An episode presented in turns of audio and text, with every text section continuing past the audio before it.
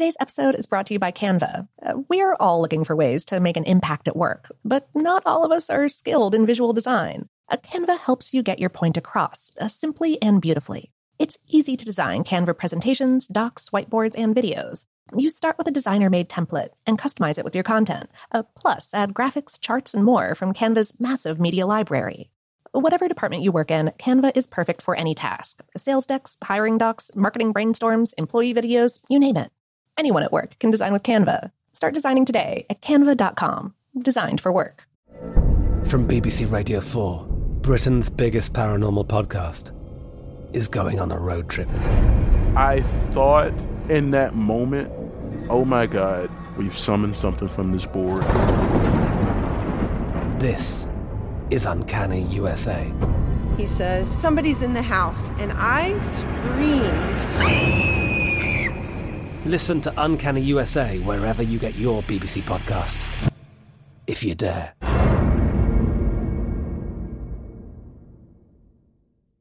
This episode is brought to you by Technically Speaking, an Intel podcast. When you think about the future, what kind of technology do you envision? Whatever the future holds, artificial intelligence will undoubtedly be at the heart of it all. Join Graham Class as he hosts Season two of Technically Speaking, an Intel podcast, and hears from the minds transforming healthcare, retail, entertainment, personal computing, and more with the help of A I. Tune in every other Tuesday and explore the latest technology that's changing our world today and creating a more accessible tomorrow. Listen to Technically Speaking, an Intel podcast on the iHeartRadio app, Apple Podcasts, or wherever you get your podcasts. What's up, this your boy Lil Duval, and check out my podcast, Conversations with Unc, on the Black Effect Podcast Network. Each and every Tuesday, Conversations with Unc podcast feature casuals and in-depth talk about ebbs and flows of life and the pursuit of happiness. Unlike my work on stage, I tap into a more serious and sensitive side to give life advice and simply offer words of encouragement, yet remind folks to never forget to laugh. Every Tuesday, listen to Conversations with Unc, hosted by Lil Duval on the Black Effect Podcast Network, iHeartRadio app, or wherever you get your podcasts. Presented by A T and T. Connecting changes everything. The twenty twenty-four presidential campaign features two candidates who are very well known to Americans. And yet, there's complexity at every turn. Criminal trials for one of those candidates. Young voters who are angry. The Campaign Moment podcast from the Washington Post gives you what matters. I'm Aaron Blake, and I'm covering my tenth election cycle. My colleagues and I have insights that you won't find anywhere else. So follow the Campaign Moment right now, wherever you're listening. Welcome to Brain Stuff from How Stuff Works dot com, where smart happens.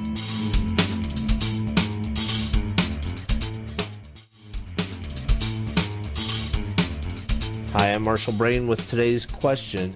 How does a traffic light detect that a car is pulled up and is waiting for the light to change?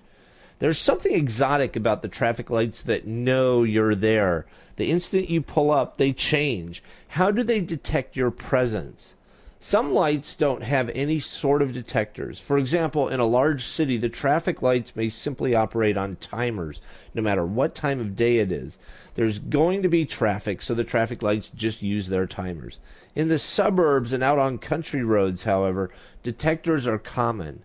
They may detect when a car arrives at an intersection, when too many cars are stacked up at an intersection to control the length of the light, or when cars have entered a turn lane in order to activate that arrow light. There are all sorts of technologies for detecting cars, everything from lasers to rubber hoses filled with air, but by far the most common technique is the inductive loop. An inductive loop is simply a coil of wire embedded in the road surface. To install the loop, they lay the asphalt, and then they come back and cut a groove in the asphalt with a big circular saw. The wire is placed in the groove and sealed with a rubbery compound. You can often see these big rectangular loops cut in the pavement because the compound is obvious. Inductive loops work by detecting a change in inductance.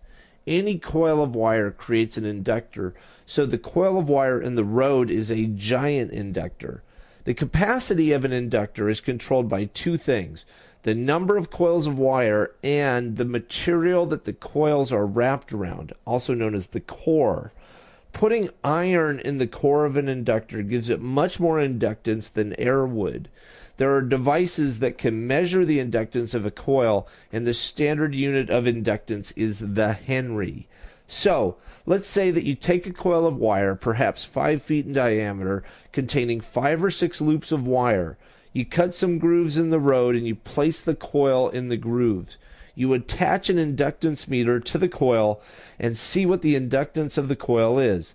Now you park a car over that same coil and check the inductance again. The inductance will be much larger because of the large steel object positioned in the loop's magnetic field. The car parked over the coil is acting like the core of the inductor, and its presence changes the inductance of the coil. A traffic light sensor uses the loop in that same way. It constantly tests the inductance of the loop in the road, and when the inductance rises, it knows that there's a car waiting. Do you have any ideas or suggestions for this podcast? If so, please send me an email at podcast at how stuff works dot com. For more on this and thousands of other topics, go to how stuff works dot com. And be sure to check out the Brain Stuff blog on the how stuff works dot com homepage. From B B C Radio four, Britain's biggest paranormal podcast is going on a road trip. I thought in that moment, oh my God, we've summoned something from this board. This is Uncanny U S A. He says, somebody's in the house, and I screamed. Listen to Uncanny U S A wherever you get your B B C podcasts, if you dare.